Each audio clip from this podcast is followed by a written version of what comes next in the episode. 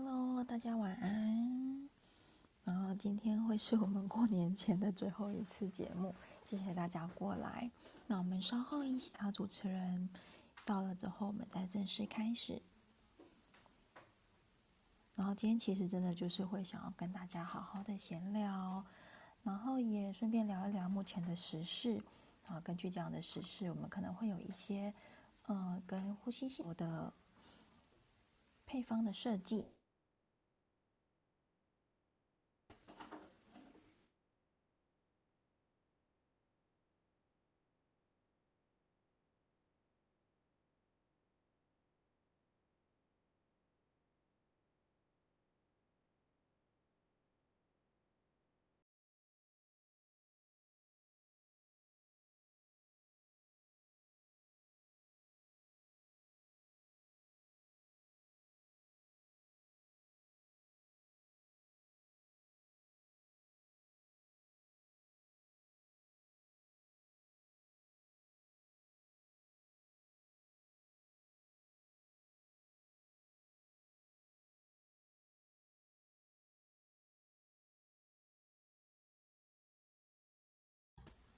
Hello， 浩尔晚安。Hello， Neil 晚安。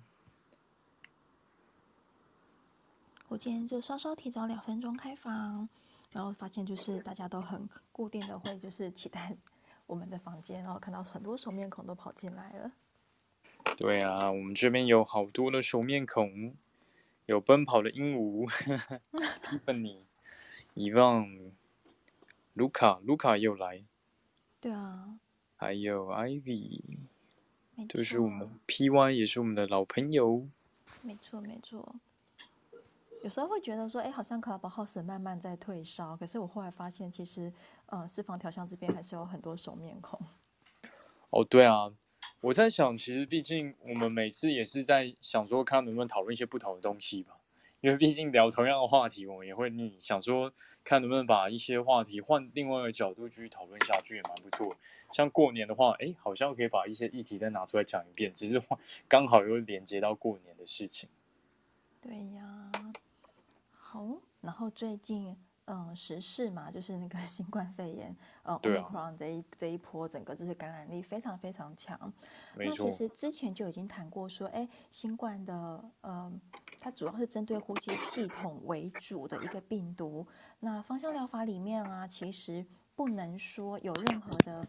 精油对呃新冠病毒有用，其实没有人这样证明过，嗯嗯、对。所以我觉得就是从以前我们做过的节目，然后呃陆陆续续聊下来的，我们只能说，哎，有一些精油对呼吸系统有帮助，可是其实呢，从来没有人可以说，哎，呃什么样的精油对 Omicron 或者是对新冠肺炎的这一系列病毒有什么效果，其实不能这样讲，所以一直以来分享的都是这些。那今天会跟大家分享的其实是，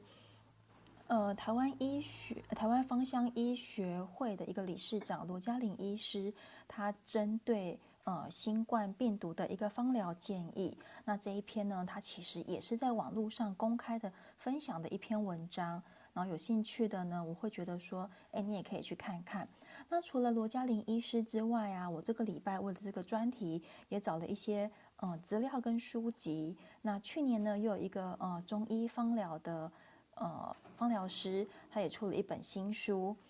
那也是从中医的观点来看，哎，呼吸系统有哪一些精油呃帮得上忙，可以保健，然后当然就很适合新冠肺炎流行的这一段期间，对。那但是呢，我觉得芳疗师还是要站在一个观点，就是说精油的使用是预防跟一个辅助疗法。那假设呢，你今天怀疑你感染了，或者是你已经有一些症状了，还是会请你一定要走正确的医疗管道来诊断或者是治疗，对。然后我们呃接下来就是呃借用罗嘉玲医师的这篇文章跟大家分享。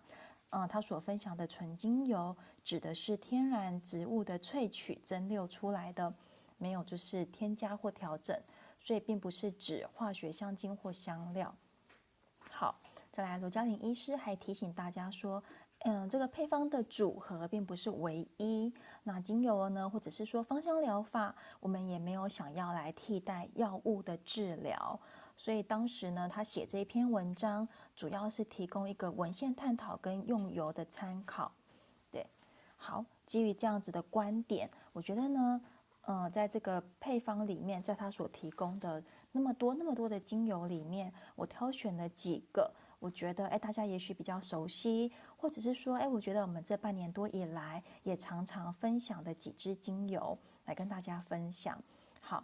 呃，先来讲百里酚，百里酚。好，通常啊，分类也算是一个对抗呃病毒或者是细菌非常非常有攻击性的一支呃一个化学结构。那在里面呢，就是最常被拿出来，呃。使用的就是百里酚、百里香。那百里酚、百里香，它真的是一支对抗病毒非常非常强效的精油。然后我们在前面几次呃谈 C T 的那一场节目里面，也聊过百里香其实有不同不同的呃品种，所以它有不同的功效。所以百里酚、百里香在里面呢、啊，确实是抗感染啊、抗菌啊最强而有力的一支精油。可是相对来说呢，它也是那种刺激性很强大的精油，所以在使用上，嗯，务必请你低剂量。那如果你家里有小朋友或者是有老人家的话，哎，其实也不太建议使用百里酚、百里香，因为对他们来说，这一支精油的刺激性就会有点过高。那其实我这边会推荐，就是你改用沈香醇百里香。沈香醇百里香，它相对就是百里酚、百里香来说，它的攻击力，它对于病毒的那个攻击力啊，保护力没有这么强大。可是呢，对于我们呃小朋友或是老人家的人体的呃身体状况来说，它相对温和，相对温和。好，哎，不知道 Howard 或 Bonnie 有没有用过百里百里酚、百里香这支精油？我有这支精油。你觉得味道如何？没有。哎 ，Bonnie，Hello。我没有哎、欸，我听浩尔说，我还没有买那一支。哎、欸，那我我再带给你们闻闻看。耶、yeah, ，好，好。那我那支我那支百里酚、百里香就真的很像是披萨上面，或是去意大利面店，有时候你去意式料理店的时候，它的那个跟 cheese 常常会加的那个香料的味道。非常非常的像，所以滴出来的时候真的会让人口水直流。所以我觉得它也是一个除了说抗病毒之外，也是一个帮助增加食欲的精油吧。因为我只要滴在扩，我只要扩香闻它的时候，当然它有时候闻起来不会让人直接联想到像是那种身上会有的香气，它比较像厨房里的味道，或是那种意式厨房，真的是意式厨房的味道哦。然后我觉得口水直流，想到觉得应该要配个 cheese 啊，配个什么烤一些东西，配合这个味道吃，就会觉得非常非常的好吃，所以就会一直流口水。那个时候反而食欲会越来越上来，所以有时候我半夜的时候不太会用这个味道。第一，它可能相对而言，哎，会让你会想吃东西；第二，它我觉得它也是比较振奋型的一种精油吧，所以。有时候在晚上夜深人静的时候用这个精油，好像又相对而言不太适合这个 timing 使用。好，谢谢浩尔补充。所以百里酚、百里香啊，它其实放在就是呃罗医师建议的配方里面，它其实是这是白天日常扩香用的，它会在配方里面放一点点。可是即便是一点点，它其实都会让整个配方就是变得很，我觉得药味非常非常的重。好，那再来啊，接下来要跟大家介绍的两支味道是丁香酚跟肉桂醛。就是分类里面呢、啊，除了百里酚之外，另外一个很强效抗菌的是丁香酚。那丁香啊，就是以前牙医诊所会拿来就是帮牙齿止痛的那个，嗯。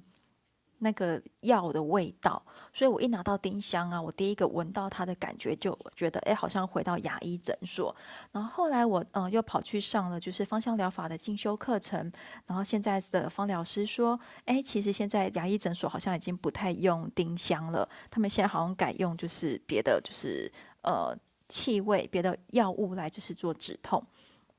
所以也许现在小朋友们闻到丁香就比较不会联想到呃牙医诊所。对，那再来呀、啊，还有另外一个也是很刺激性很高的，叫肉桂醛。肉桂肉桂这支精油，它里面有两个成分，对于就是呃细菌啊抗菌很有帮助的，就是肉桂醛跟乙酸肉桂酯。所以我们会用肉桂精油呢，是为了它里面这两个成分。那丁香跟肉桂都是那种刺激性很强的，虽然它抗菌很有效，可是它相对我们的皮肤来说也是刺激性非常非常强，所以在配方的呃建议使用上，真的是一点点一点点就好。好，那再来呢，要跟大家再推荐的两支是天竺葵和玫瑰。天竺葵和玫瑰为什么是这两支呢？因为里面的香叶醇，或者你要叫它牻牛儿醇，就不同的书上也许有不同的翻译，还有另外一个结构叫做香茅醇。对，香叶醇跟香茅醇呢，在玫瑰跟天天竺葵里面都有，但是玫瑰真的太昂贵了，所以在扩香的呃配方上，我们其实会比较呃偏向使用天竺葵。天竺葵呢，它又称作穷人的玫瑰，那因为它里面的化学结构，这个牻牛儿醇跟香茅醇跟玫瑰非常非常的接近，所以它其实带着类似玫瑰的气味。可是呢，呃，天竺葵本身是一支我觉得很特别的精油。它除了带着类似玫瑰的呃花香调的味道之外，它自己本身草本植物的那个味道也还在，所以它很适合在调香的时候拿来叫呃担任花朵花香调跟草本植物那个草本调之间的桥梁，在调香上很好拿来做使用。所以啊，就是在我们待会要分享的扩香的那个预防的配方里面，哎，其实罗医师他就把玫瑰天竺葵的剂量放得非常非常的高，一方面呢是为了调香上的气味柔和，另外一方面呢也是为了它里面的香叶醇跟香茅醇，其实呢对这一波的呃新冠肺炎的病毒，其实实验上看起来好像也有效果。那它本身呢对呼吸道系统保养也是很有帮助的一支精油。然后这边 Howard 跟 Bonnie 对于天竺葵有没有想要补充跟分享的呢？ Bonnie 你有这支精油吗？有啊，但是因为我的那个精油上面它没有特别注明说它是玫瑰天竺葵还是什么天竺葵，所以我只知道叫天竺葵。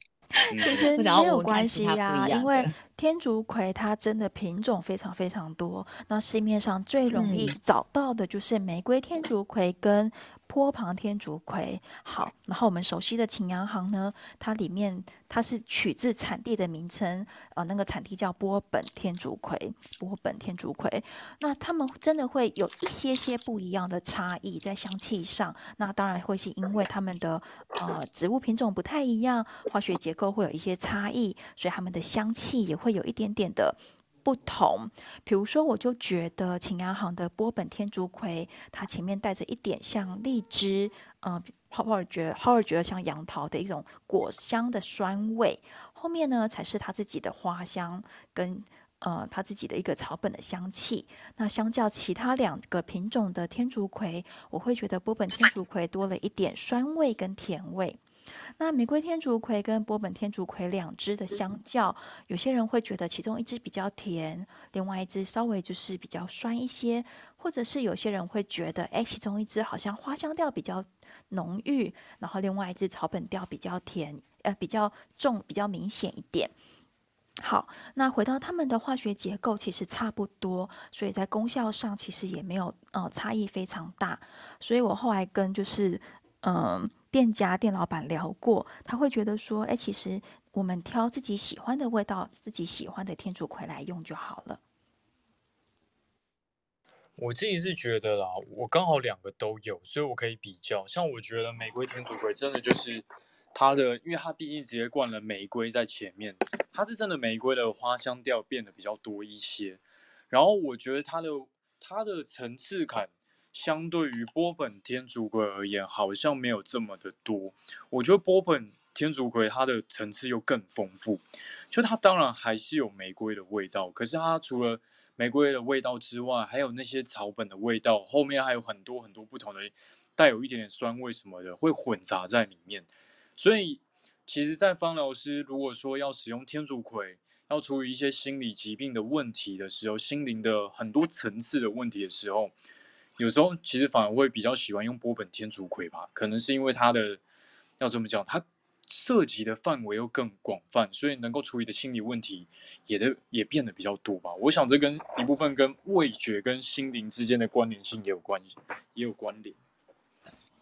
有哦，对，就是我觉得那个嗅觉跟你的心灵，然后跟你的生活经验，或者说你的生命成长历程有没有关系？我觉得真的是有非常大的关系。那像呃，我大概这一年，从去年开始，啊、呃，对，去年算算去年了，过了过了这一年了，嗯、呃，私房调香慢慢打开来，然后慢慢的有不同的人来找我调香。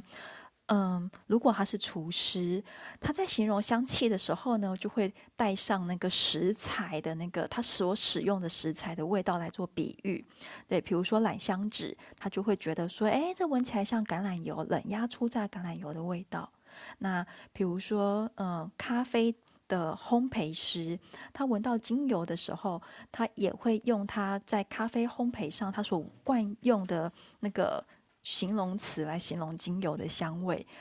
那我觉得这真的真的都非常非常好玩。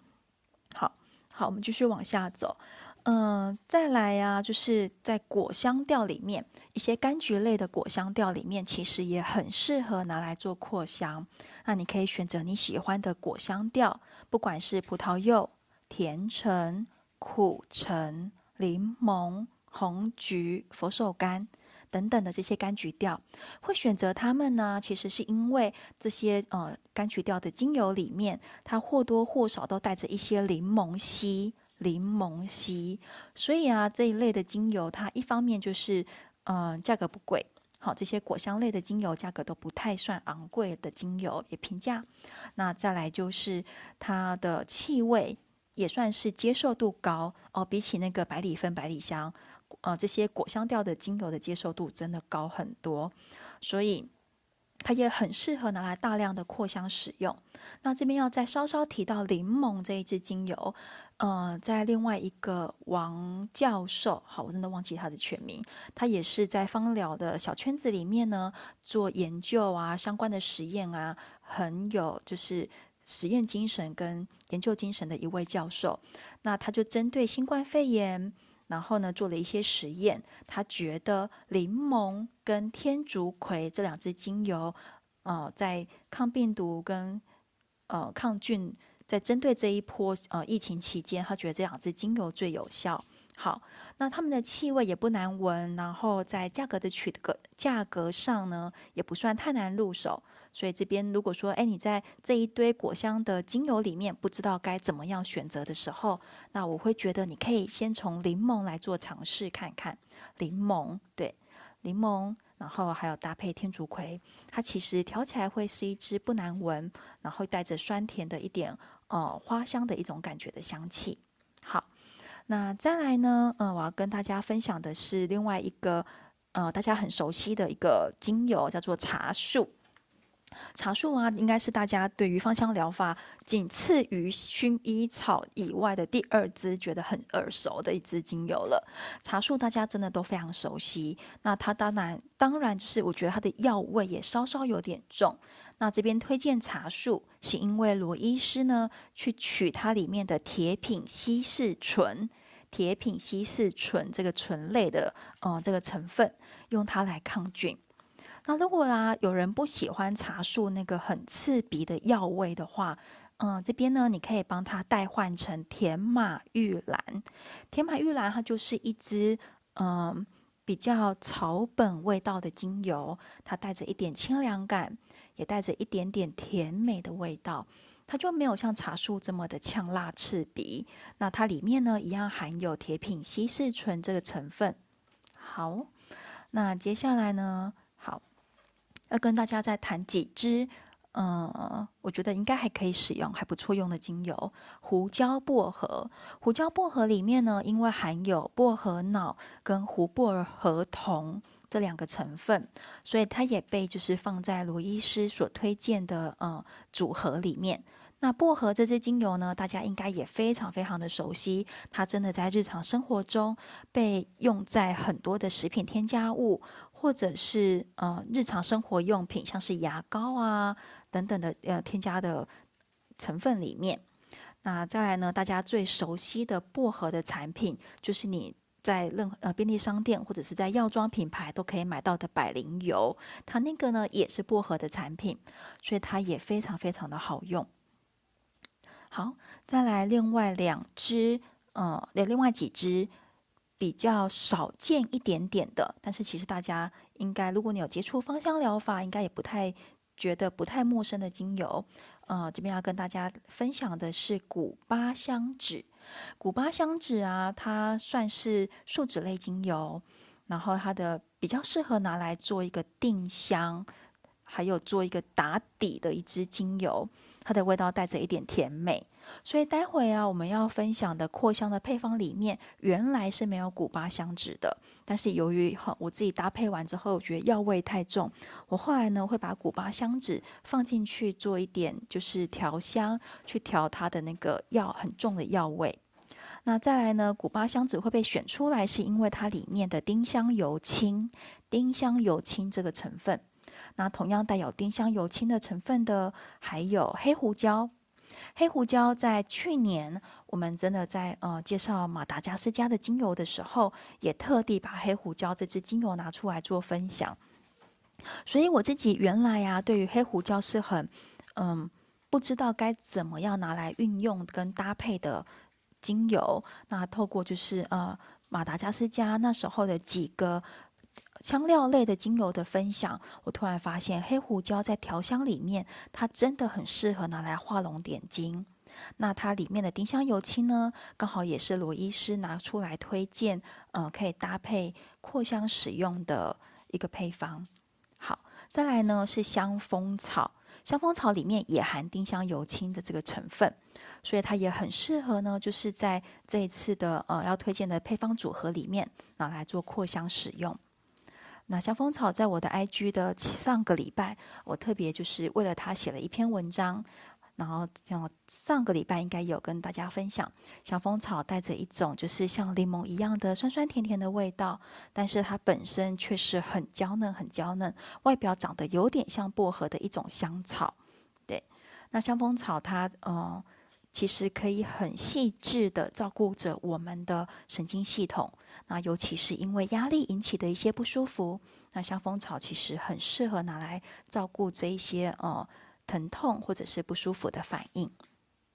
好，最后要跟大家谈的最后一个推荐的精油是姜。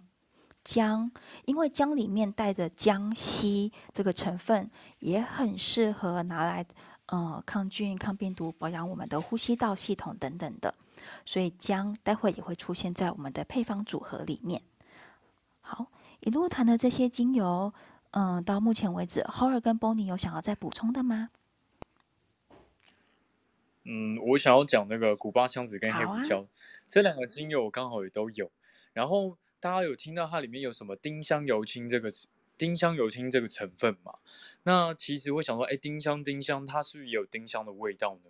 黑胡椒的精油，我自己闻是几乎没有，而且它的精油跟我们实际上拿来吃的那个感觉有点不太一样。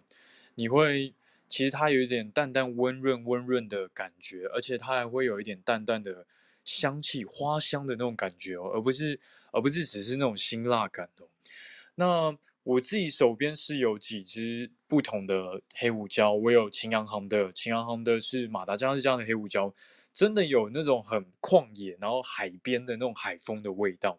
然后哇，还有另外一个是芳疗家的，它就相对而言多了一点柠檬的香气，有一点淡淡的花香，就相相对而言再柔和一点点。所以如果想要野性一点味道的话，哎，我发现秦洋行的表现又更好一些。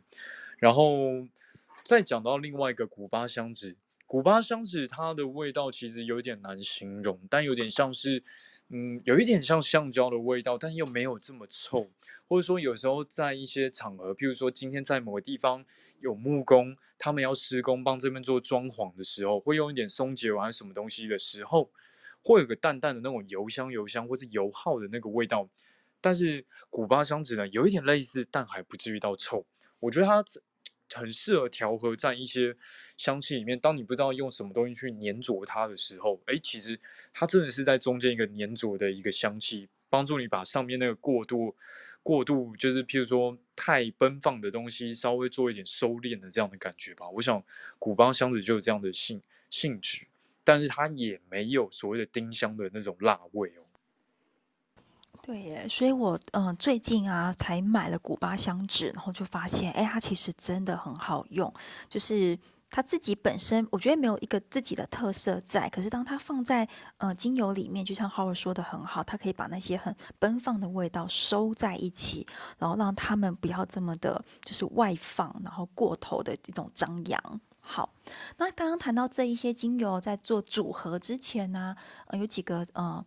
提醒。不能说提醒啊，有几个就是呃，罗医师在论文里面，呃，在在这篇分享的文章里面谈到的观点，跟大家做一个分享。嗯、呃，就是高，其实呃，这一波到今年到这到了就是这一个这几个礼拜以来，这两三周以来，呃，这些高比例的轻症跟无症状。它其实啊，就代表着病毒的存在，防不胜防。那尤其是这一波的变种，它真的是传染力非常非常快。所以，在一个芳疗师的角度啊，我们其实会建议，就是平常你就是扩香，让你的空间就是有这样子的呃精油的分子存在，它可以提前的在你的身体里呃提升你的免疫力啊，做一个防护。那如果说有一些可能的症状，包含像咳嗽、发烧。流鼻水、鼻塞、嗅觉、味觉异常的时候，那你可能就自己要稍稍有点警觉性，然后尽可能的避免这个病程从就是鼻咽的感染走向肺炎。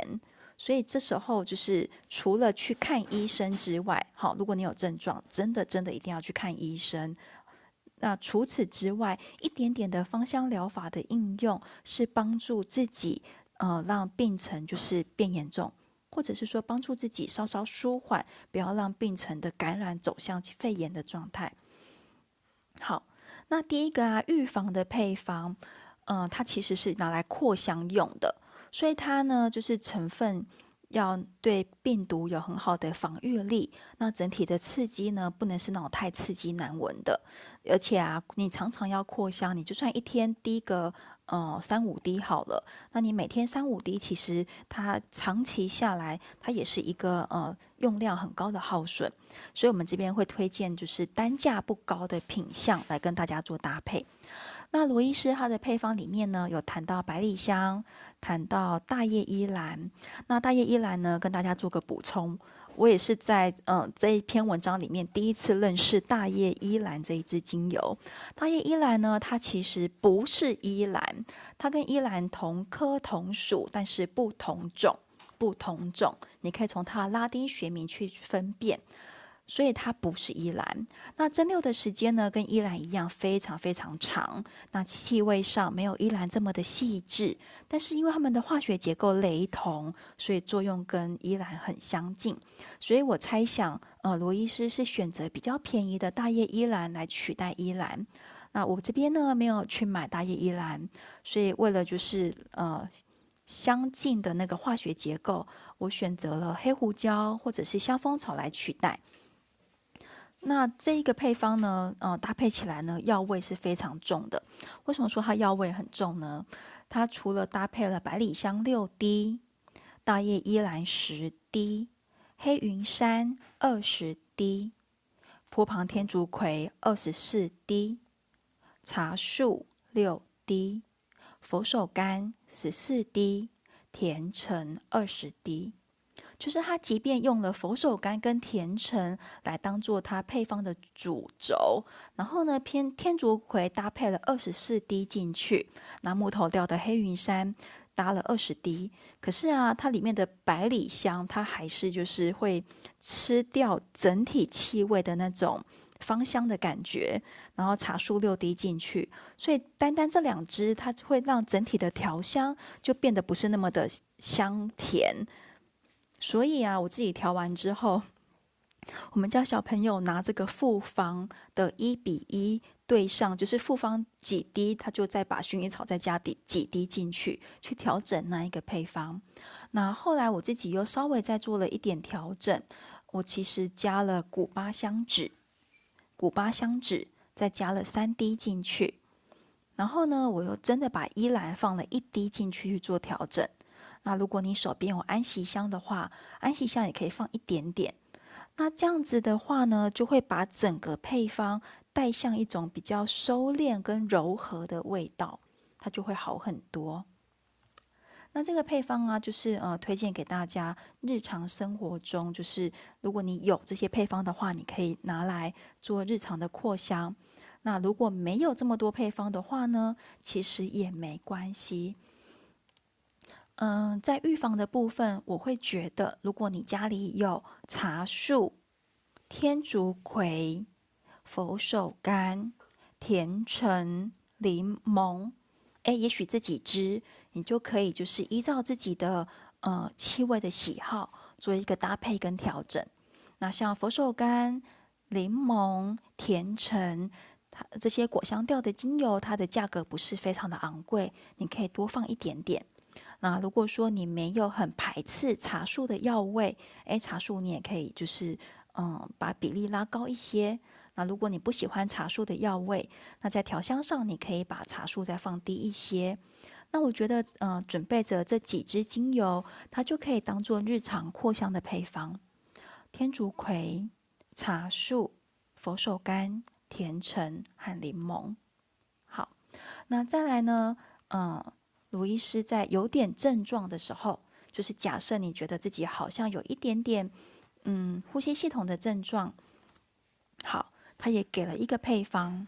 他的目的呢是挡住病毒从你的鼻咽处附着入侵，然后呢，这个配方的目的要强，也同时强化你的自身的免疫系统。那这个配方呢，用基底油稀释之后，涂抹在你的胸口、鼻腔。呃，就是你的人中、鼻子的部分、你的喉咙的部分。那如果可以的话呢，我会推荐就是，呃，我会建议你也可以涂在你的背后，就是肺部的那个位置。好，嗯，这个配方有浓度有一点点高，所以如果你是呃家里有小朋友要使用，或者是有皮肤脆弱的呃，或者是长者，那其我会呃建议你调整你的浓度。好。它这边呢，十毫升的基底油，十毫升的基底油里面加了姜两滴，姜两滴，百里香六滴，百里香六滴，古巴香脂四滴，古巴香脂四滴，甜橙两滴，甜橙两滴，茶树四滴。茶树四滴，波旁天竺葵两滴，波旁天竺葵两滴，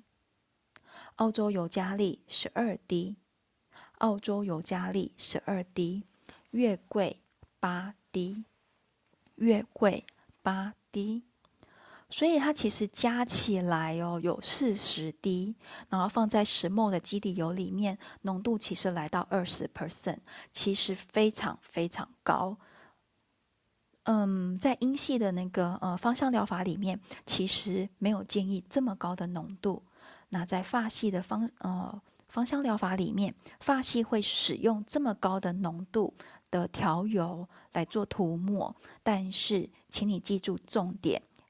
第一个，这样子的配方，高浓度的配方，请你在急性的状况下，急性的症状，还有短期的使用，短期的使用。最后，请你涂抹在局部，不可以涂抹全身，涂抹在局部。所以基本上这个配方，嗯、呃，你在使用上一定要保持水分的补充，然后只涂抹在胸口。人中、喉咙，那大概就是两个小时涂抹一次，两个小时涂抹一次，症状缓解之后就不要再用它，症状缓解之后就不要再用这个配方了。好，那有些人会觉得说，哎，我好像没有这么多种精油，怎么办呢？好，我帮你抓重点。如果你只有嗯里面的几个精油，那其实你有准备像我们刚预防的配方里面，天竺葵、甜橙、柠檬、茶树这几支拿来用就可以了。那对呼吸系统有帮助的，如果你愿意再多加一点的话，呃，澳洲尤加利跟月桂这两支对呼吸系统啊也非常非常的有呃帮助，所以你也可以加入这两支，也不见得要用这么多的配方。那在浓度上，如果你觉得哎百分之二十浓度太高了，你没有把握就是去运用跟调整的话，我会建议你把浓度调整到大概百分之五就好。浓度大概调到 百分之五 就好，也就是说十毫升 的基底油你只需要放十滴，总数十滴的精油。好，再重复一次，嗯，轻微症状的配方你可以选择天竺葵、甜橙、柠檬、茶树、澳洲尤加利和月桂，澳洲尤加利和月桂。好，那接下来呢，在发烧的这个配方，就是假设病程你已经走到发烧了，这个配方我其实就没有帮自己调了，因为我自己会认定，如果我走到发烧的阶段，我真的就是要遵照医生的指示来做医疗了。好，那如果说就是你在这个阶段还愿意使用芳香疗法，呃，来支持自己的身体免疫力的话，那呃，你还是可以调的这个配方，然后涂在你的胸口、喉咙、脊椎跟脚底这几个部位。嗯，罗医师的配方浓度还是非常非常高，所以请你就是大概每四个小时涂一次，然后呢，只要退烧就不要再涂了。一样哦，不能涂全身，涂在胸口、喉咙、脊椎跟脚底，大概四个小时涂一次。那一旦呢温度下降，你就不要再用了。好，那这边呢，呃，原来卢医师的配方是，呃，秘鲁圣木四滴，头状百里香四滴，百里酚百里香四滴，西伯利亚冷杉十四滴，十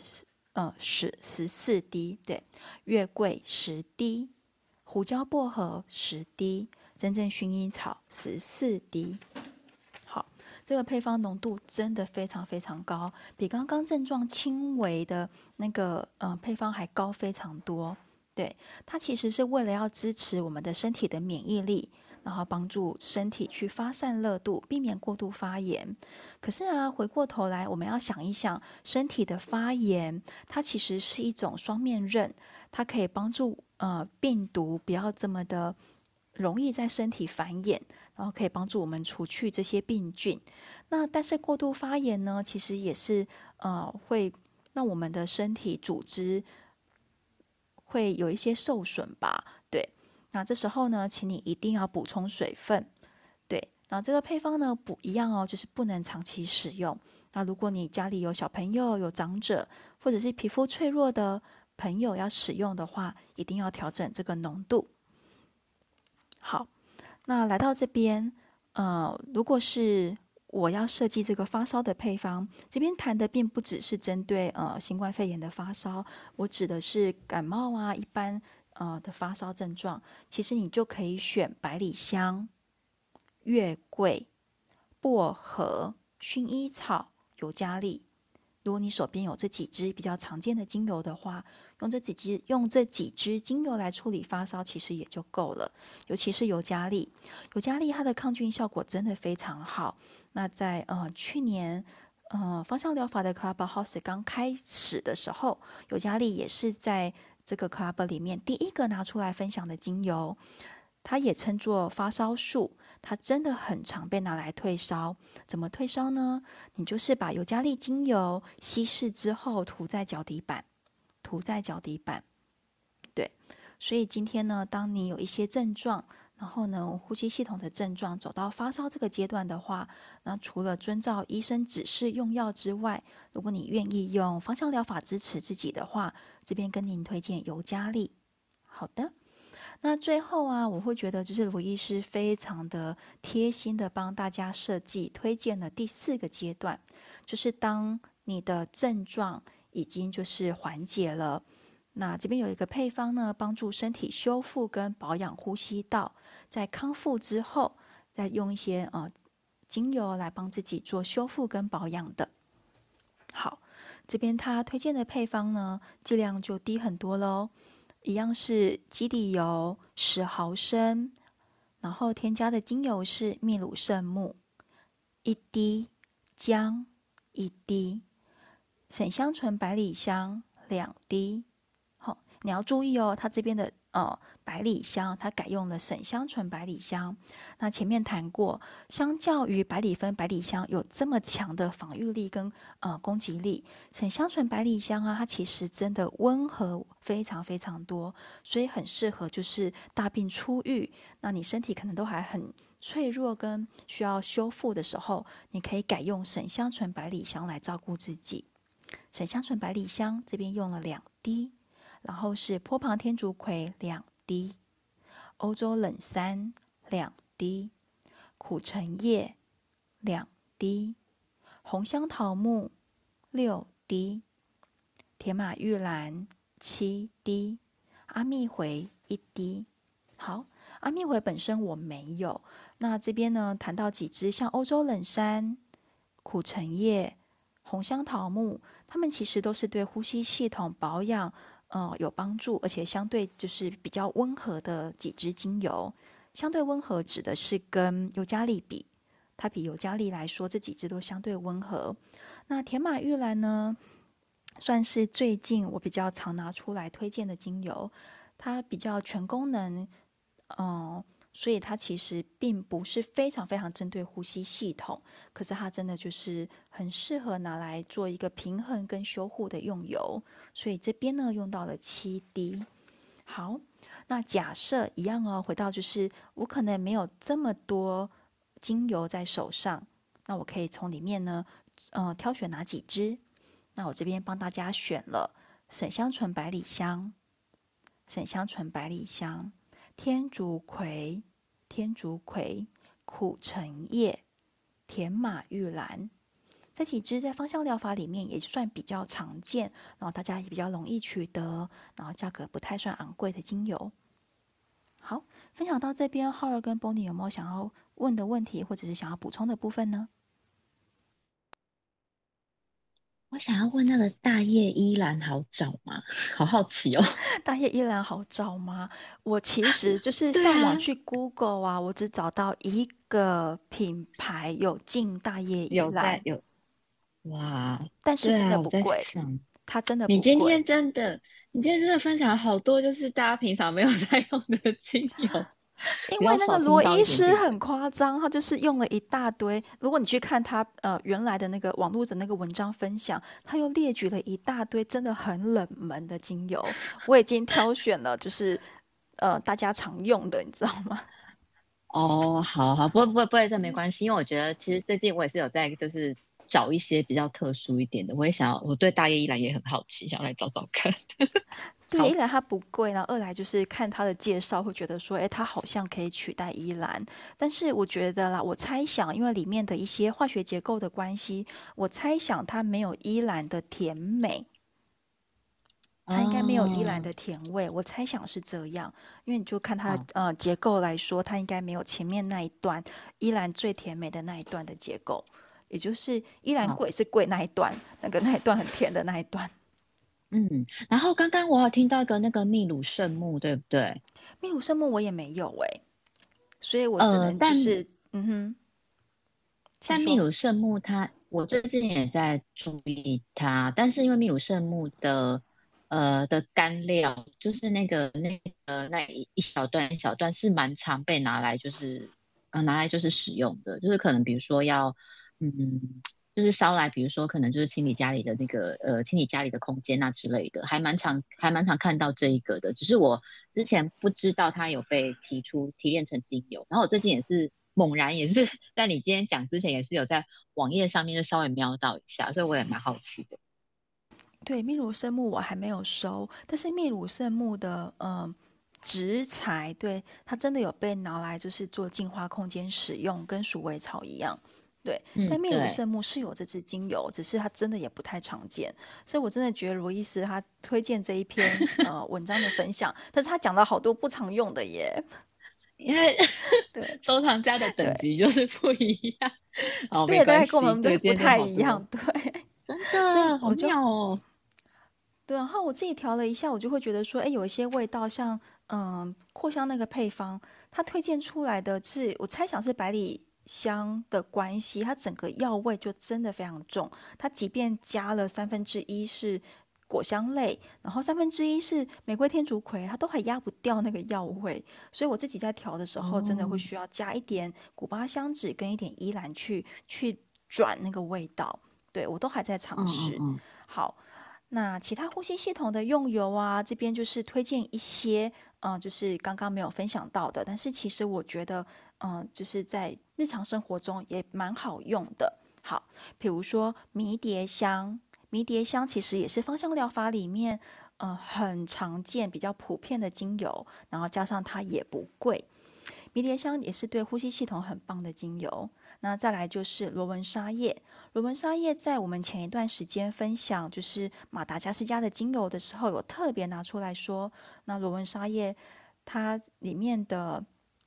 呃结呃成分就是真的很针对呼吸系统，而且可以取代茶树，然后又比茶树温和。就是如果你家里有小朋友的话，那小朋友其实他们的呃身体结构不太适合用茶树，茶树对他们来说也许太过于强烈跟刺激，那你可以选择用罗纹沙叶来取代茶树。那罗纹沙叶它的味道也比较温柔跟甜美，它没有像尤加利、茶树、百里香那么的呛辣，它比较温润。所以你如果就算是晚上睡觉前使用，你也不会觉得哎好像太过刺激呀、啊，然后清醒去嗯、呃、睡不着这样子。那另外一支呢，再更柔美一点的精油，你可以选择沙罗白樟，沙罗白樟，它也是樟科，可是它又比呃罗纹沙叶又来得更甜一点。更温和，所以它也是很适合小朋友的用油，或者是哎家里有老人家，或者是你真的不太喜欢那种嗯呼吸系统那一些常用来保养呼吸系统的那些油里面的那些呛辣感，哎，那你可以使用沙罗白樟。好，那另外一支木木质调，但是对呼吸系统也有帮助的是方樟，方樟也是我们最近呃常常拿出来讲的一支木质调的精油，它里面的沉香醇啊，让就是方樟这个的木头的香气里面带着一点香甜的一种花果的味道，所以它其实呢呃有别于其他呃木头类精油，方樟比较轻快不厚重，那它的化学结构跟那个花梨木精油很相近。那有些人会觉得方樟的气味跟花梨木相近，嗯、呃，我后来就是闻过不同品牌的花梨木之后，有一些品牌的花梨木，它确实是木质调的味道比较重，那就会觉得跟方樟很接近。那有一些品牌的花梨木精油的花香调比较浓郁，那跟方樟真的就相差非常非常远。那方樟呢？如果你喜欢木质调精油的话，哎，其实你也可以使用它来做，就是你自己的呼吸道保养的精油。那这边呢，呃，也跟大家分享一个配方，就是你可以使用沈香醇、百里香加佛手柑加方樟这样的配方组合，呃，来做扩香，或者是稀释在按摩油里面，拿来做呃涂抹。那这个配方呢，可以帮助我们，就是呃，一方面保养我们的呼吸道，那二方面也提升我们的免疫力。好，那再把接下来的时间交给 Howard。好，谢谢 Neil 的这些分享。我觉得这个防疫的议题，大家也是真的要做好心理准备啦。因为我看陈时中今天也都有在说，可能大家要做好心理准备跟他共存了，所以大家还是要真的平时还是要做好勤洗手啊、戴口罩这件事情，因为它的传播力是真的很强。那还没打疫苗的朋友，还是呼吁大家去打一打疫苗吧，至少打个一两剂，保个平安，这样也比较好，也保护你身边的人。好，那讲到这个的话，其实我们毕竟过年也快到了，所以我们我想说再稍微聊一下关于消化这方面的议题，因为过年的时候大家都会大吃大喝，喝的很多，吃的很多，也吃的比较精致，比较油腻，所以这时候其实我们的肠胃都会变得不太舒服，受到影响。其实整个在讲到肠胃的问题之前，我想我再简单分享一下肠胃的功能在。在中医的理论怎么来看待？中医其实不讲，不会直接讲肠胃，我们反而大家可能如果有来看过中医的话，我们可能特别常提到是脾胃，脾胃，哎，脾，脾这个东西我们要亏脾，亏脾，我们要开脾，开脾胃。但是脾呢，在西医的这个角度来讲，脾脏其实跟消化并没有直接的关联性，所以其实脾这个词当初被中呃，譬如。被一些医学家翻译成治疗，呃，翻译成就是我们现在这个脾脏的，其实这个中间的翻译是有问题的，但是因为已经已经被这样翻译，那就姑且这样来讲吧。可是其实这边要提醒大家，中医的脾跟我们现代解剖的脾是不太一样的，现在的脾跟血啊、造血那些跟免疫系统是特别有关联性的，但是我们中医在讲的脾呢，哎，其实它跟我们吸收身体的养分特别有关联哦。我们说脾主运化，跟身体里面我们把很多食物转化成可以用的这些物质有关联。我们把它就譬如说有食物进到嘴巴里之后到达胃里面，那后面呢经过脾跟胃的它们的一些作用之后呢，哎，才可以把这个营养物质物质给代谢出来，然后再带到全身。所以脾就有这样的功能哦。那可是假设我们今天在过年的时候，你譬如说吃的量太多了，哎，吃完之后又坐在那边跟跟你的三五好友，还有跟亲戚们聊聊天，然后一聊就是好几个小时都没有动，或者说在那边打麻将打了一整个晚上八个小时，几乎都坐在椅子上没有动。其实这样子也会加重整个肠道的机制的状态。所以这个时候呢，其实我还是呼吁大家，如果说你在吃完饭之后啊，有几个小小撇步可以帮助大家不要有肠胃这个不舒服症状的产生了。从几个方式来讲，第一个就是某一些东西呢，某一些中药，其实偶尔可以拿来泡茶喝，也可以稍微帮助我们运化一下，就是帮助肠胃的这个功能。像是大家常听到山楂，山楂，其实山楂哦，我们有时候去看一些，嗯，到一些中药行，或者说去一些那种，呃。那种比较传统的杂货店，他会卖那种小的山楂丸嘛，山楂丸很好吃，就是一小颗一小颗，酸酸甜甜，酸酸甜甜的。但其实呢，除了山楂丸之外呢，哎，其实你可以直接到中药房里面跟他说，我要个几钱的山楂，他就会给你一片一片的山楂，其实它就红红的，看起来蛮漂亮的。它也是蔷薇科植物的一个小小果实。其实啊，你可以把它剁碎之后丢在水里面泡，它都有一个酸甜酸甜的味道。就算没有很甜，酸酸其实也不至于酸到像是柠檬那种感觉，喝起来真的味道还不错，可以帮助我们把一些比较油腻的食物给哎帮助我们消化掉。譬如说你吃的那种西式的餐点，还是意大利的那种什么焗烤啊这样这一类的食物，特别的油腻的时候，其实山楂就很适合这时候拿来泡茶，或是直接把它嚼一嚼也可以。然后第二个的话就是呃陈皮，不知道大家有没有听过陈皮？可是呢，我们这边要提醒大家，像是中药里面用的陈皮啊，跟我们平常假设是一些饮食或者说一些料理在用的陈皮，两个是不太一样的。因为我们中药拿来吃的陈皮是比较苦的，拿来泡茶真的不好喝，我有我有拿来泡过，真的不好喝哦。然后它的味道就是，你可能会想说，陈皮毕竟是橘皮，应该有一点酸酸甜甜的味道吧？其实几乎没有什么甜味，而且大部分都是苦味，再加上一点点的酸味跟很淡很淡的甜味。陈皮毕竟我们在中医的理论而言，带有一些苦味的这个功能，才能够把我的气给降下去。降下去，哎，按照肠道的走法的话，应该要往下继续走才是它顺的走法。所以陈皮带有一点苦味的陈皮，其实效果会比较好。所以中医用的陈皮跟我们平常饮食用的那种陈皮梅、陈皮梅，或是那种甜甜的陈皮，其实是不太一样的哦。大家也可以注意一下，如果真的要找到有效果的陈皮，是要带点苦味的哦。然后下一个的话，也有一个助消化的食物叫做麦芽，所以喝一点点麦茶。呃，煮一点麦茶来喝，其实也是个可以帮助我们把一些呃过多的淀粉类给代谢掉。所以这时候，嗯，有时候大家会吃完饭或是吃饭的时候配一点麦茶，我觉得也都是合理的范围。那在讲到助消化的食物啊，还会想到一个，哎，大家可能会减肥的时候会想到的是薏仁。薏仁它有一个利湿跟一点排，有一点排尿的这样的效果，把一些湿气给带掉。其实特别适合用在像是夏天湿气比较重的时候，我们会用四神汤嘛。四神汤里面加了山药，还有另外一个比较特别的是芡实，但是因为芡实相对比较贵，比较难取得，在台湾的话，我们会换成用薏仁来代替。然后第三个是莲子，最后一个用茯苓。其实这几个药呢，这几个药都有一个帮忙把身体里面湿气、水气排出去的效果，也有一点健脾，帮助。呃，我们肠胃的运化这样的效果，所以四神汤其实在某一些时候，夏天的时候也相对适合，但我觉得它的功能好像在过年的这些食物好像有点不太适合，所以其实再提一下刚刚讲的这个东西哦，我们就可以把它煮成一个消脂茶，比如说如果你不怕陈皮的苦味，你可以放一点点陈皮拿来泡茶，然后再加上刚刚说的山楂，山楂泡茶是真的很好喝哦。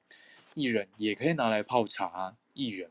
那茯苓的话，可不可以泡茶？可以啊，你可以找一些切片状的，还是切小丁状的，自己拿来煮一煮也可以，或者拿来泡茶也没问题。那或者是说，有一些消脂茶里面还会用到荷叶跟玉米须，它们其实都有一个帮忙，就是呃帮忙排尿、把湿气带出去这样的效果，也有消脂的这样的功能。山楂、陈皮、薏仁、茯苓。荷叶跟玉米须。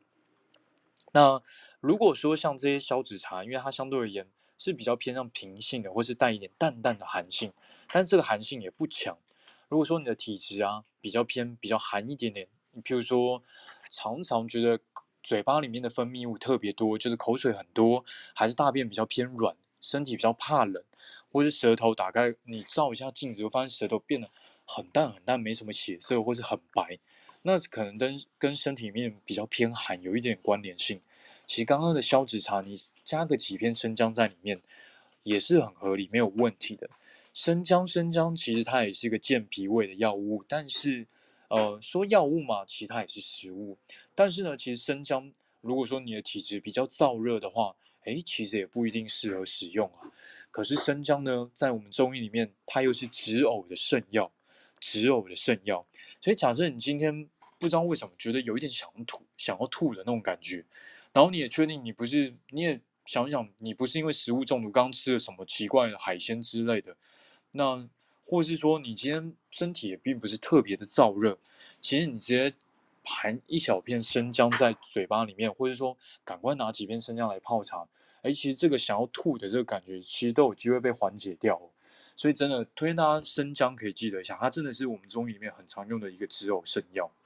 那讲完刚刚这几个药之后呢，其实假设你先吃完真的觉得打嗝打得很凶，还是说觉得肚子很胀的话，其实都有一些穴道可以帮忙按摩啊，像是我们手的手在内侧的地方，我们先把手手掌打开来，手掌中间这个地方叫劳宫穴嘛，大家应该都知道。那我们再看一下手手腕的地方。手腕的地方，劳宫穴在往上一下，这边手腕开始动的时候，会有个腕横纹。腕横纹，腕横纹上面一点，哎，你会看到两个筋，这是我们身体的两个肌腱哦。这个肌腱中间的地方，这一条经络叫做叫做心包经，叫做心包经。其实心包经在往上一点点，大概两个大拇指宽度的地方，我们沿着中间这个轨道一路上来哦。这个地方有个重要穴道叫做内关穴，内关穴。其实内关穴它这个功能真的很好用，譬如说你的有时候睡不太好，还是说想要呕吐，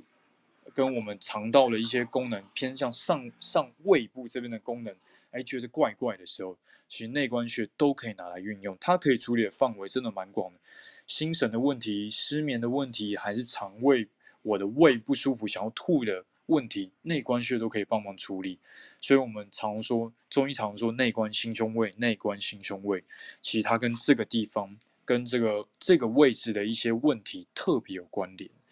那内关穴之外呢，还有一个很重要的穴道，我想如果大家对中医有一点兴趣的人，多多少或是说你有被针灸过经验的人，几乎十之八九都有被针过这个穴道，就叫做足三里。足三里的话，它就在我们的小腿这个地方哦。我们先找到我们的膝盖，膝盖先找到膝盖的地方之后，找我的膝盖外侧，膝盖外侧找到之后，再往下一点点，大概在膝盖往下一点，哎，你沿着这个骨头摸下去，摸到肌肉层之后，哎，稍微再往下一点，这个穴区大概都可以称作所谓的足三里。其实按摩一下也可以帮助我们消呃肠道的功能，呃，都可以帮助我的消化哦。但是足三里这个穴哦，也是真的是一个很神很神的穴道，它运用范围超级超级广泛的。你举凡举凡像是肠胃的问题，还是说大便的问题，甚至身体有热象，还是说身体特别虚，它都可以用。所以这个穴道也是常常会有人说它是一个保健非常非常重要的穴道。天气冷啊，还是说天气热啊，还是说你肠胃怪怪的啊，肠胃没有怪怪的也没关系啊，没事都可以按一下。古人甚至有人说，哎，可以呃偶尔拿来灸一下，灸一下，艾灸一下这个穴道，其实都可以帮助我们身体的呃这个保健哦。足三里穴是真的非常非常好用。那讲完这两个穴道呢，其实还可以教一个更简单的方式，大家要如何帮助自己就是消化呢？有时候你你用这个方式按摩，也不用管穴道，大概就是摸到那个区域，沿着它往慢慢拨就可以了。这个地方大概怎么找呢？我们先找一下两个乳头中间这个地方，中间这个地方就是我们心轮所在的位置，这个地方中医叫做膻中穴，或是叫膻中穴。那我喜欢念膻啊，膻中穴这个地方，我先找到之后，再慢慢的往下摸一点，摸到有一个地方，哎，你按下去有点不舒服啊，而且骨头已经不见了。这时候你再沿着这个地方，这个地方叫鸠尾穴，我们沿着两侧摸下来，你会沿着你的肋骨的地方一路摸下来，其实你大概就沿着这个地方梳理开来，慢慢的斜下，大概两边左右四十五度角的地方，沿着这一段肋骨梳理一下，梳理一下。其实有时候也可以缓解一下你这个肠胃不舒服的感觉，尤其是上胃部的这个地方，你觉得肠胃胀胀的话，都可以按一按这边。有的时候吃太饱之后，你也会觉得这边的筋膜比较紧绷，都可以用这个方式梳理一下这个区域。那也记得，因为毕竟我们肠胃刚吃得很饱的时候啊，你这个地方是很胀的。不要特别硬要去按这个胃的地方，就是我膻中穴下来，就直接到肉的地方的时候，就是肚脐跟这个鸠尾穴中间这个地方，不不需要硬去按按压它，有时候反而会让你更不舒服。其实就轻轻的按就可以，或是按照像刚刚 Neil 有提到了很多精油，像是胡椒薄荷啊，还有像是甜橙啊，这些精油，其实你把它稀释之后抹在这边，轻轻的画圈就可以了，不需要特别用力的按。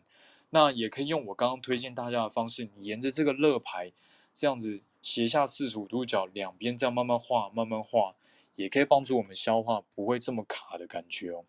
那一样再提醒大家，饭后不要一直坐在那边打麻将，或是一直坐在那边聊天啊。其实大概三十分钟以后就可以起来走一走，可是也不是劝大家说就是你吃饱饭之后就要赶去外面跑步啊之类，不行啊。有时候胃下垂的人，或是有些人这样跑一跑，其实反而肠胃对肠胃也不真的是好事。反而休息一段时间，三十分钟之后起来走一走，哎，其实反而能够帮助我们消化，能够更顺利的往下走哦。好，那我我大概就介绍到这边，大家还有什么想要问的吗？你有跟 Bonnie 还有什么想知道的？哎，我有。哎，我最近就是你刚刚说的，呃，还有你刚刚提到的那个膻中穴，再往下一点。然后大约就是有点在我们那个肋骨跟、嗯、那什么地方？我刚刚说那个那个穴叫鸠尾穴啊，不过讲鸠尾吗？你你会记不记不得？但是你大概就是往下摸，摸到哎已经没有骨头的地方，差不多就是鸠尾穴。对对对对，我、嗯、我最近蛮容易那个地方吃完东西之后会胀痛的。嗯哼，嗯哼，对啊，以前都没有这样过。所以那你要注意一下，是不是？哎，譬如说你的肠胃最近有点不太顺啊，还是说最近可能是不是有一点胃烧逆流，容易就是早上起来比较口气比较重，还是说就会觉得嘴巴里面都有一些食物残渣的那种味道？譬如说早上起来的时候，会不会有这样的现象？你可以自己注意一下。嗯，嗯，好像有一点，就早上起来会觉得有一股什么，就是快要冲，快要冲那那那有可能，那有可能是你有一点点胃食道逆流，也不一定。但是这个要还是要看舌头啊。我们我们昨天会看一下你舌头舌根的地方，哎，也可以顺便跟大家分享。嗯嗯嗯你可以像大家如果没有习惯刷舌苔的话，其实我也不太建议大家要刷舌苔啊，因为刷舌苔其实也没有什么特别意义，不如你把牙齿好好的清洁，用牙线就好了。那大家可以早上起来，你就把舌头吐出来之后，然后拿一个手电筒照一下，接近舌根的地方比较深的地方哦，你可以看一下这个地方的苔是不是比较厚、比较浊、比较脏脏的那种感觉的话，哎，那你就要小心是不是就是你这个下面的，我们中医讲叫浊气啊，浊气上犯之后会跑到这个地方，就跑到你就会在舌头上面看到一层脏脏的东西，就有时候会怀疑这个人是不是有点胃食道逆流，或者说也有可能跟肝胆的一些，或者说身体的不同区域的一些湿啊、热啊，还是寒湿有关联的。可呃，大家可以注意一下，早上起来之后照一下。所以 Bonnie， 你早上起来可以看一下。好哟，好哟，我再观察一下。谢谢浩尔。其实像刚刚提到，像生姜啊，如果你的身体体质没有这么的燥热的话。其实你可以泡一点，切个一两片泡热水，这样喝一喝，也可以帮助你这个肠胃的功能，是真的是真的很好用。生姜的功能是真的很好用。嗯，然后还有一个小分享，就是最近身体怎么会这么这么烂？就是之前就其实我们就是已经在，呃，我我记得浩尔还有就是之前在我们在那个芳香疗法的时候都已经讲过很多次说。有时候真的就是呃状况不是那么 OK 的时候，不用硬要，就是不用硬要把那个呃状况就是拉回来，或者是就比如说呃有点像中医讲的，就是那个不要不要就是以为自己身体虚就就硬要补。像我前几天就真的就真的很不小心的忘记，因为我忘因为我真的没有办法就是呃觉察到我自己的虚到底虚到什么程度。然后我前几天就喝了十全大补汤。喝完马上去拉肚子就是整个就觉得后来我在想到说哦好像中医有一个说法叫做虚不受补，然后就那一天就非常的痛苦，对，跟大家跟那个浩伟小分享一下。没错没错，十全大补汤真的是很补很补很补，但是因为它本身几乎大部分都是补药，没有加一些助消化的药，有时候也要看这个人的体质适不适合能够 hold 得进去这个东西。就像是你的你的体力值只有一百，然后我然后你现在只剩下好体力值已经掉到三了，我硬要拿一个加一千的东西给你，其实反而太大罐你会喝不进去。所以一样就是我们中医常常讲很多东西补药要稍稍于饮食，稍稍于饮食。有些人觉得很渴的时候，我慢慢给水，慢慢给水，不要喝的太多。或者说有些补药我们也可以喝的量少一点，真的十全大补汤也没关系啊。你稀释掉一点，喝的少少，慢慢喝，哎，其实这样子反而比较能够让身体吸收进去啊。因为毕竟这种补的东西对身体而言是很粘滞、很重浊的，它其实要吸收进来是要花一点、花一点时间的。所以反而一次就有点像是我们去，呃，有些大学生或者说有些在健身人，我们去吃吃到饱，想要说想说啊，我今天刚练完，一定要吃超多的肉，狂吃牛肉、鸡肉、猪肉之类，看能不能在身上长肌肉。抱歉，其实没有办法一次吸收这么多东西啊。就算吸收进来呢，也不见得是按照你想走的路径来走变成肌肉。所以其实这也是一种虚不受补啊，但是也不能说虚不受补，就是过度的饮食也不见得能够真正的花把能量跟物质用在刀口上面。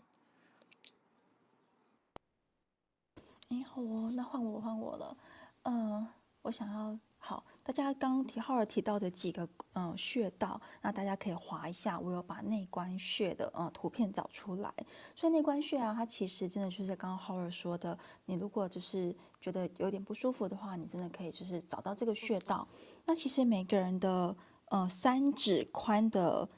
手指的那宽度不一样，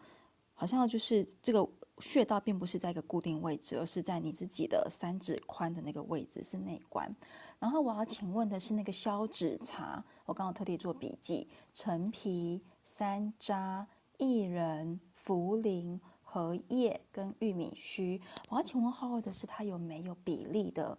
呃需要注意的那个分量吗？其实我这边并没有给大家比例的原因，是因为其实这都是市面上常见的一些东西。嗯、但是我这边想提醒大家，陈皮很多地方没有放，因为它味道真的不是很好。我我本来以为是橘子皮的味道，但其实真正要用的陈皮味道真的不太好。所以陈皮大家可以夸胡起来，不一定真的要用。但是但是你今天真的觉得肠胃消化不太舒服，或是你真的吃的很油腻的时候，真的拿来泡一泡，拿来加一点泡茶，其实效果是真的还不错。你大概平常像刚刚这些东西，你都抓个一两钱，我觉得就可以了，不需要不需要用太多，都抓个一两钱就可以了。甚至像玉米须茶，其实韩国都有卖玉米须的茶包啊。而且有的时候像我们去吃外面的那种，嗯，有时候有时候有些地方像是那种烤呃卖烧烤的地方，他会卖那个烤玉米。我都会把玉米须挑出来吃掉，其实那个真的也是很好的食物，对啊，所以这边只是给大家概念性的，不需要真的用的用，就是不想要给大家比例也是有原因的、啊。你只要这些东西，哎，你挑个几个来用就可以。但是荷叶荷叶不要用到一钱，因为它是叶子类，大概抓个几分就好，大概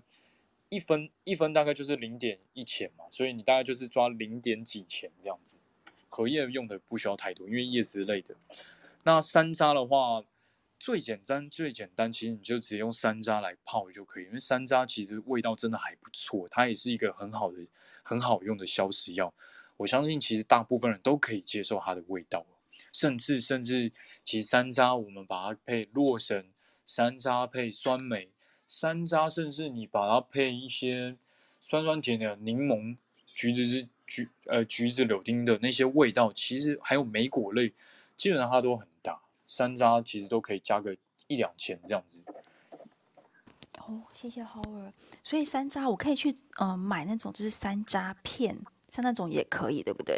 可以可以，我甚至之前在台北还有找到它是切成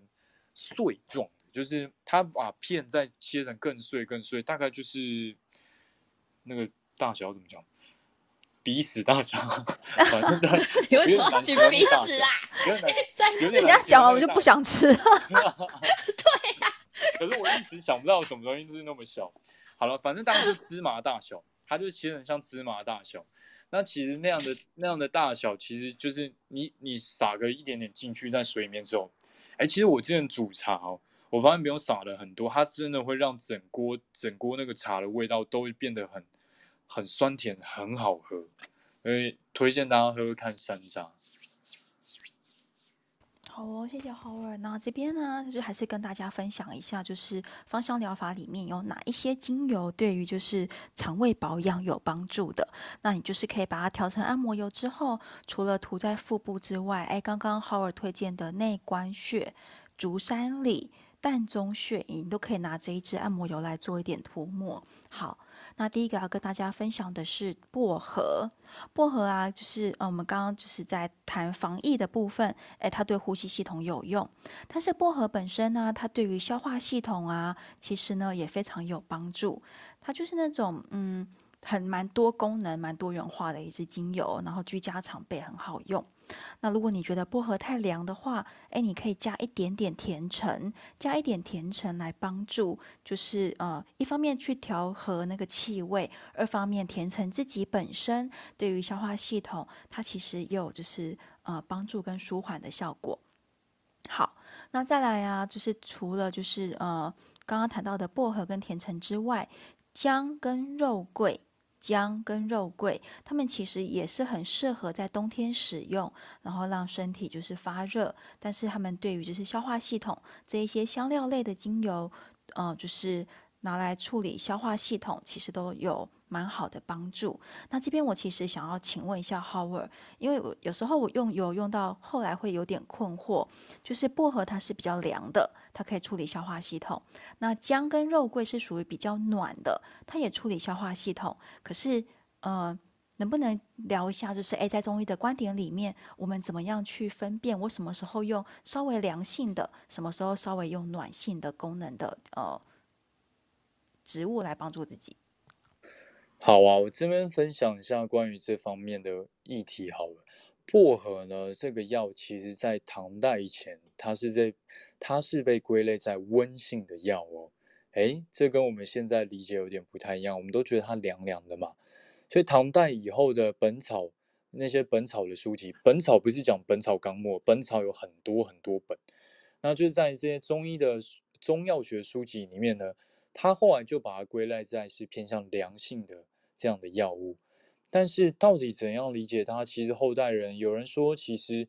你就直接把它定义成，也不用定义，它其实在刚开始使用的时候，少剂量的使用，哎，其实它还是有点温性的啊。它会带带来抹在皮肤上面的时候，会带来一点点淡淡的这种温的效果，但是后面呢，诶，它又会带来一个凉感，而且它会让我们的腠理这个皮肤的地方，它的组织呢变得比较疏松。这个时候有时候，诶，你就会开始有点冒汗啊，然后这时候吹到风的话，会觉得特别的凉快。可是呢，可是呢。假设你今天身体的阳气已经不足了，或者说今天已经是很容易流汗的人的话，你这样薄荷或者说其他的东西，哎，帮助我把这个汗孔打开，哎，其实这样就要小心了。你是不是在吹到风之后又会再着凉？所以薄荷呢，你要看一下这个人的状态适不适合，就要看他现在是不是有点，哎，他是不是偏寒的状态。他如果身体已经很容易流汗了，而且特别容易畏寒，吹到风都会觉得很冷的话，那可能相对比较不太适合用薄荷。可是假设今天你是想用薄荷精油处理它，譬如说汗有点发不太出来，然后觉得身体都热热这种感觉的话，其实抹在外在的地方其实是未尝不可啦，也可以帮助一下呃流汗啊这样子。那再讲到生姜，呃刚刚讲的姜的精油。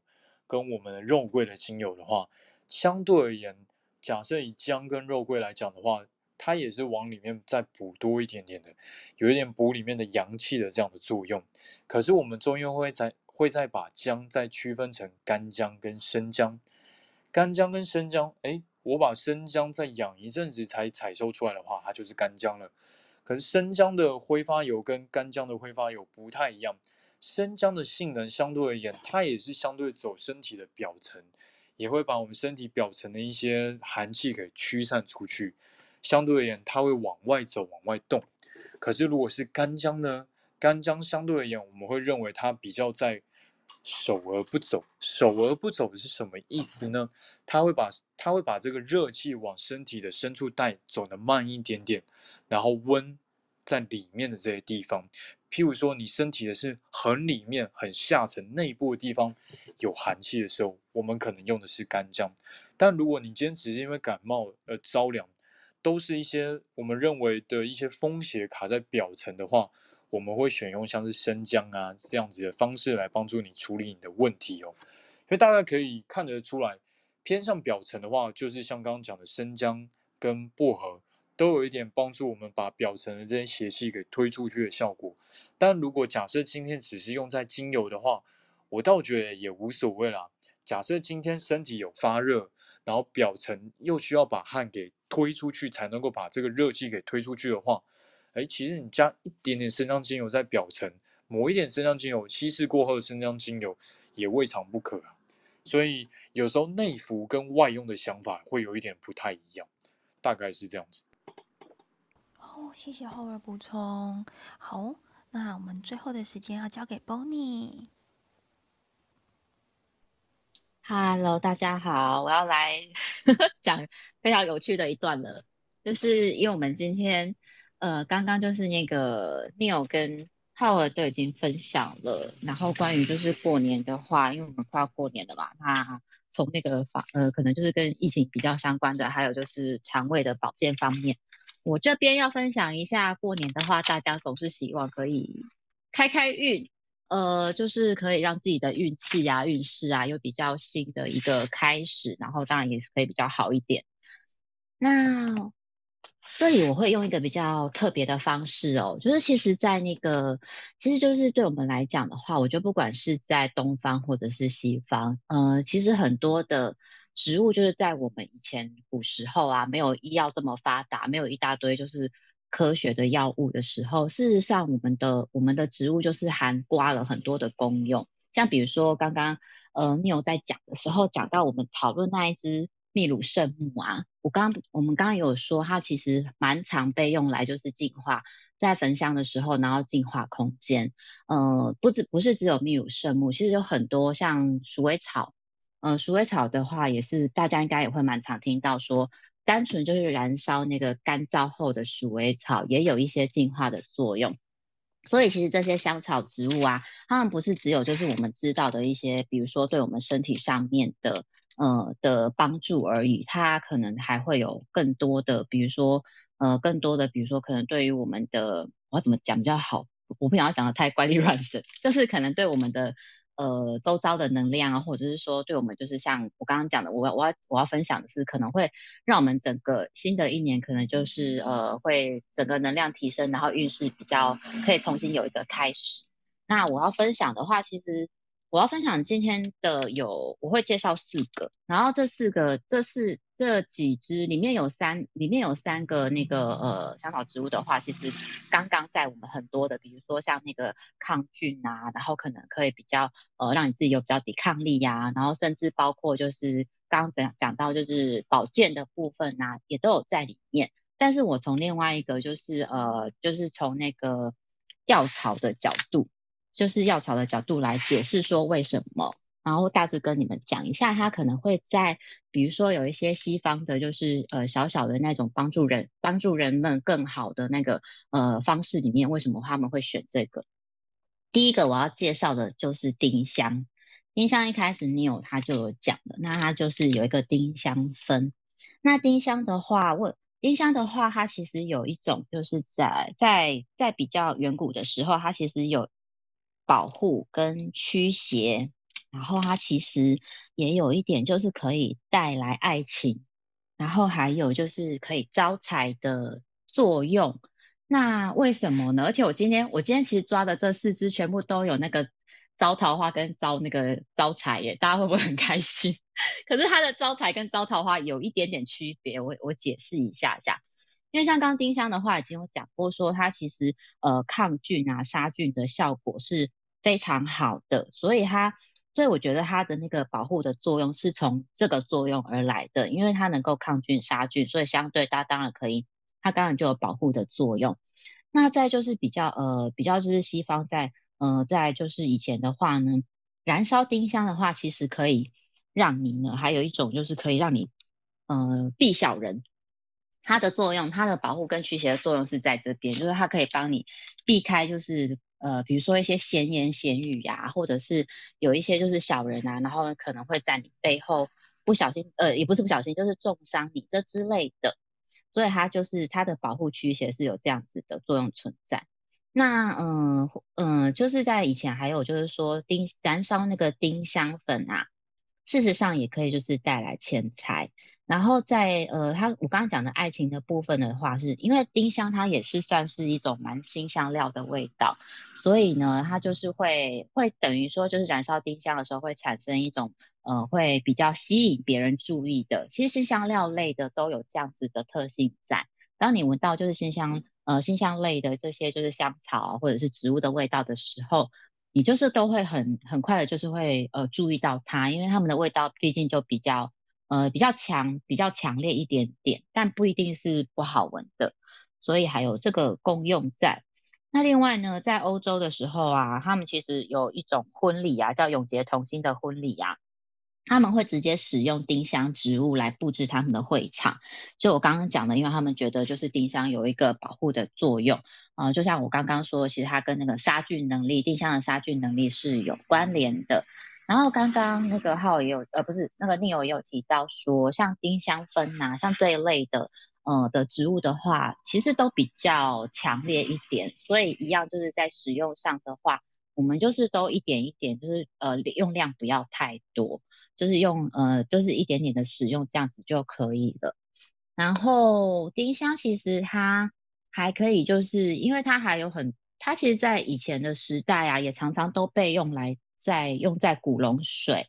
但古龙水的香材之一。那因为像我们刚刚讲过说它的比较特殊的一个香气呃，会比较引人注意，所以就是它会被用在古龙水里面。然后还有就是还有就是说呃，比如说就是那个像我们就是因为它是香料嘛，所以拿来就是烹煮肉类啊也很适合。那或者是说或者是说就是像那个烟草，以前的烟草也会想要就是用丁香加一点点味道在里面，就是让那个烟草会燃烧起来会更好闻一点。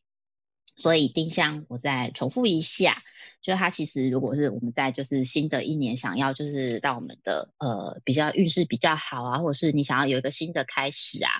呃你可以用丁香来，它有就是一个让你就是避开小人，然后可以就是帮助你可能吸引一些好的桃花。那因为它同时又有就是杀菌的呃一个效果在，所以它就是也有保护的作用，这是丁香。好，接下来我要做笔记耶。接下来是姜，姜啊，我们刚刚都听到好多姜，对不对？然后姜啊，其实你们就会想说姜，姜为什么会就是被用在就是开运啊，或者是就是帮助自己新的一年有新的能量？嗯、呃，因为其实刚刚我们大家都有听到这姜的特性哦，它它事实上就是会。它事实上就是你呃，比如说你喝姜茶，或者是呃用姜的精油，然后或者是吃到姜的时候，它就是会带给你一股热烈呃，就是呃暖暖的，或者是甚至热热辣辣的感觉。那姜其实在这方面来说的话，所以它姜的话，它就会用来就是提升你的能量。就是比如说你可能本来觉得可能比较呃比较。比较就是没有精神啊，或是比较虚弱，或是觉得说可能有点闷闷的。心理上面也觉得有点闷闷的，那其实用姜的话是可以帮助你就是提升一点能量的。我觉得这跟它的植物的特性都是相关的，因为就像我们刚刚说的，在我们比如说像呃我们手脚冰冷的人啊，你就会想说的，或者说像冬天啊，或者像是感冒的时候喝点就是姜茶呀、啊，像这样子的效果。那你喝进去之后，这个姜又带给你就是暖暖的感觉的话，你整个人就是会觉得充满了能量。然后因为在新的一年的话，我们当然希望就是说呃，可以能量满满的去面对接下来一年新的事物嘛。嗯，新的新的事物不见得都是不见得都是让我们觉得轻松的，因为其实说实在的，大家在这段期间，像到过年的话，我相信很多人也都会非常的忙碌，你可能有时候就是会太多杂事要忙啊，然后要可能呃，就是大家比如说要跟家人啊、朋友啊，就是见面团聚了嘛，或者是说你要以后要又要伤脑筋防疫方面的东西啊，所以其实会蛮累的、蛮疲倦的。但是姜的话，它就是会有这一种呃，让你就是可以呃温暖你的身体，然后会让你变得更有能量。那我觉得这边有一个很有趣的地方是说，姜也常常被用在就是如果你想要寻找到真爱的时候，它也可以就是在呃在就是其实魔法里面的话，他们其实也就是可以会用姜就是来加在加在就是这个就是寻找真爱的那个咒语里面。然后我觉得它我觉得它这就大家试试看啦，还是要靠大家自己的能能力，可是就是大家可以试试看。那呃姜的那个就是它带来金钱啊的部分啊，它是有建议说就是在花园里面可以种姜，然后它就会就是呃，或者是说你可以把姜有一个很有一个很可爱的方式诶，它就是可以把姜就是放在你的口袋或者是香包里面，也可以就是帮你就是呃带来金钱。那因为其实在那个嗯，我们应该算是说在比如说海岛国家或者是呃像是南太平洋啊这样子的一个就是岛屿国家，其实以前的呃以前古时候的一些医生其实呃有有时候也被讲成是巫师啦，你们你们想想看，就是说以前的巫师，他们要负责的也是有医疗的部分，所以其实在以前啊，就是大概在太平洋的这一带的那个海岛的地方啊，呃有一些就是巫医的话，他们也会用姜，就是帮帮那个帮人家治病，所以姜其实呃说实在的，真的功用也真的是蛮多的。那一样就是说，嗯，我觉得在任何的东西的话，就是请大家，如果你是要食用的，你要吃进去的话，嗯，就是都不要过量，就是都酌量使用，或者是说先先少量这样子就好了。而且刚刚就是浩有讲说，其实假如说你真的不是有呃，一般我们而言的话，一般的症状的话，都是用嫩姜会比较好一点，比较不会那么，应该是比较不会那么热吧，燥热吧，对不对？如果讲错浩可以纠正我。对啊，那接下来我要的话就是用用生姜就好了。哦，生姜，对，生姜。那再来的话，第三个，我刚刚前面讲的这两个都有精油，就其实刚刚前面呃大家分享的其实都有听到，就是第一个就是丁香，然后第二个是姜，那第三个的话，我要介绍的是鸢尾花，鸢尾花也是。我刚刚我刚刚听到你有介绍这么多，就是比较少用的，然后鸢尾花也是呃比较少见的精油，嗯、呃，我能够找到的，它好像大部分上面都会写说是用鸢尾花的根部去萃取出来的。那鸢尾花其实我觉得它呃我我有它的，我精油还没买到，可是我有它的就是另外的那个嗯香。就是香氛香精，那我觉得大家如果 OK 的话，因为有花精油要干要算的高高，有一点价格有一点点高，可是如果你们真的有兴趣的话，还是可以去找找看。然后鸢尾花的话呢，它本身啊，它就是嗯，它其实如果在呃以前的，它其实从古埃及跟希腊罗马的时代，它就已经被呃当作香水跟香，因为它的香气很很不错，而且非常的淡雅，所以它其实在以前古罗马的还有埃及的时代啊，它就已经被当成香水来使用了。那因为它有一个东西叫鸢尾花异黄酮，它有这样子的化学成分在里面。那呃就是它可能会，比如说它对那个皮肤保养其实也蛮不错的，而且鸢尾花它的英文名字是 Iris 嘛，Iris 就是在希腊文其实是彩虹的意思，那也是一个希腊的彩虹女神，所以其实呃，在从古希腊开始的时候，鸢尾花就是已经有非常好的一个意义存在了，就是它呃，就是从那时候人们就会觉得说，看到鸢尾花就是代表说对对死者的祝福，因为那个彩虹女神 Iris 她会把呃，他会就是引导那些那个死者的灵魂，然后到比较好的地方去，对。然后鸢尾花它还经常的就是被用在，呃，即便是从古希腊到现在，到现在其实你们如果在，嗯、呃，在市面上还是可以稍微看一下，其实也蛮多香水里面都会有鸢尾花的，嗯、呃，所以它其实光是从香氛来讲的话，它其实就是一个非常不错的选择。那它。那他因为在那个，我不知道你们就是对呃，就是天主教啊，比较就是那些有没有比较熟悉的历史比较熟悉，因为其实鸢尾花也是代表，就是它那个三片花瓣是代表圣母的眼泪。如果是在那个宗教方面来说的话，然后其实鸢尾花的意义都一直蛮神圣的。那鸢尾花的话，它也是法国的国花。嗯、呃，然后鸢尾花它有被就是呃，在欧洲它有被视为是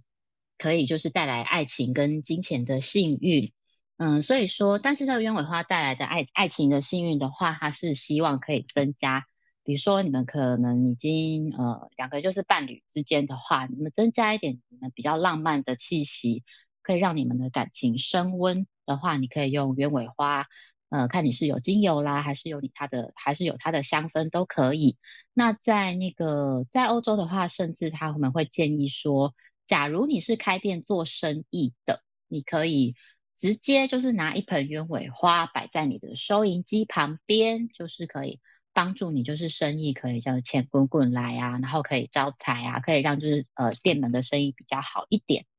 这是鸢尾花的部分。收银机或者是钱盒旁边，就是你的店里面的那个放钱的地方都 OK 的，对。然后鸢尾花本身不要直接，应该不会有人想要使用吧？就是要提醒一下，它假设是精油的部分一样是要稀释哦。然后最后一个的话是，我们也常常听到的广藿香。那广藿香的话。呃，广藿香其实它一直就是在我们就是在呃聊就是精油还有芳疗的时候，或者是像香氛的时候，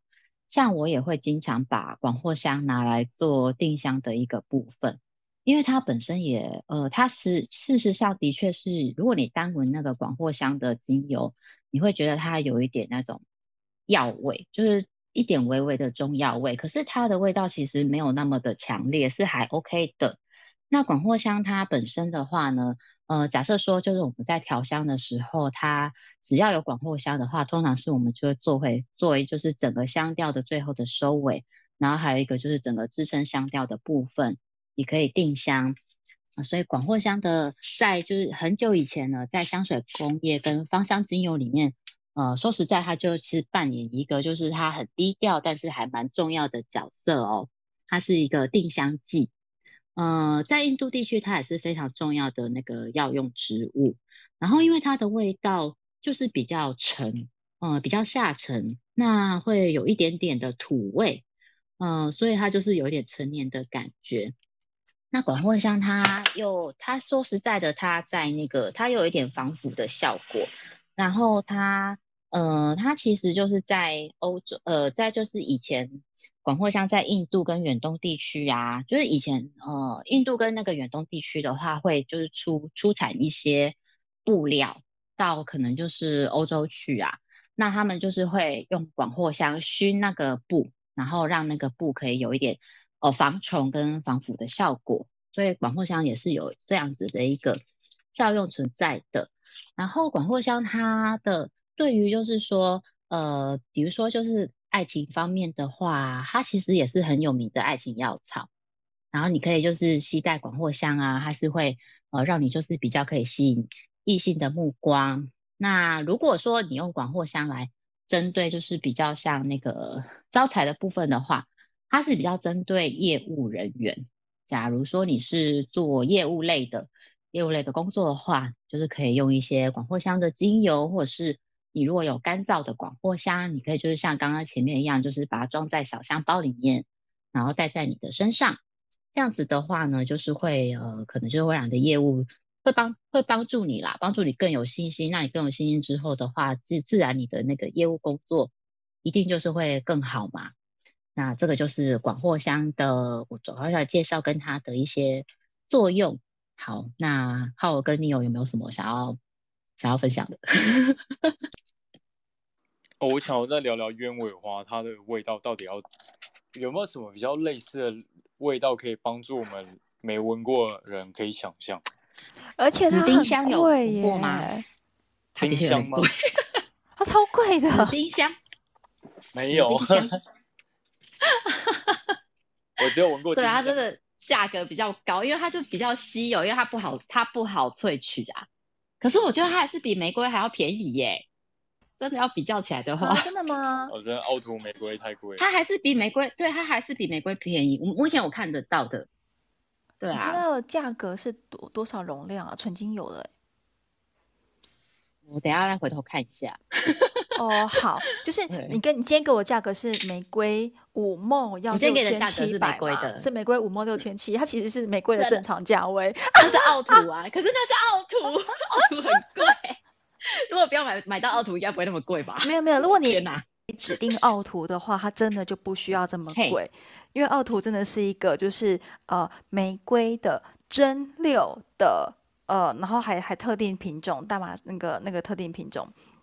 对，所以它才会开始贵在这边、啊。一来它贵在产地，你看这个产地，然后这个品种，然后这样的蒸馏法的玫瑰，它就会非常非常贵。那再来就是你要稍微便宜一点的，嗯、可是你如果你是要调香使用的话，其实玫瑰原精就很好用。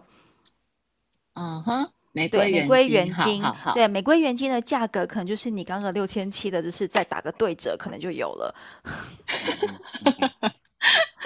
好哦，但鸢尾花真的好贵，我常去挑选的几个品牌，他们都没有进鸢尾花耶，很难找。然后我看到的有一个，它石墨六百八，我我我要小小的，就是就是要斟酌你斟酌一下，我怀疑那个是香精，因为鸢尾花香精非常非常多，但是我找到的鸢尾花的精油，它是卖一毫一万五。这个品牌我第一次看啦，对，所以我才会觉得很困惑， oh. 它怎么可能比玫瑰便宜呢？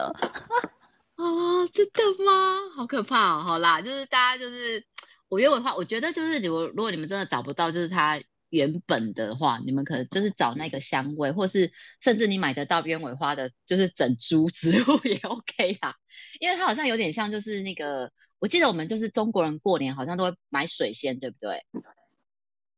对啊，水仙花， 对, 对啊，然后然后鸢尾花是也是球茎啊，所以其实我觉得可能有一点点好哦。对不起，我看我看我真的是看走眼了。如果鸢尾花纯精油的话，我看一下，呃，一一墨要一万五，是吗？天哪！好啦，我看到是一个德国的品牌啦，德国品牌，对，好，不好意思，比玫瑰还贵，因为它很稀有。嗯，真的，希望有希望有机会可以闻到类似的味道。呃，如果是香精的话，其实还蛮容易找到的，因为我手上的是香水香精的鸢尾花味道。对啊，嗯嗯，我在网络上找到的形容词就是它的花其实闻起来像紫罗兰，但是它的香藏在它的根茎，嗯就是嗯、不是鲜花，花本身没什么味道，然后它的闻起来有点像紫罗兰跟一点点干净的肥皂香的味道。嗯，所以我刚刚才会呃，我刚刚有提到一个，就是说我在我看到的，他们就是如果是用英文写的话，他不会写鸢尾花而已，他会写鸢尾花，然后加一个 root， 就是根，可能是这个原因你刚刚说的。对，因为它的根部。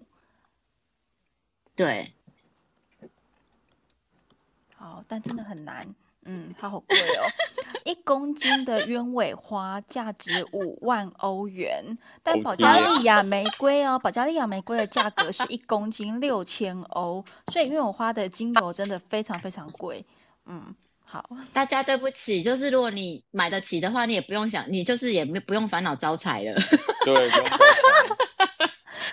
我才想问说，我在我家门口种姜是可以招财的吗？我才想要抓这个来问。可以可以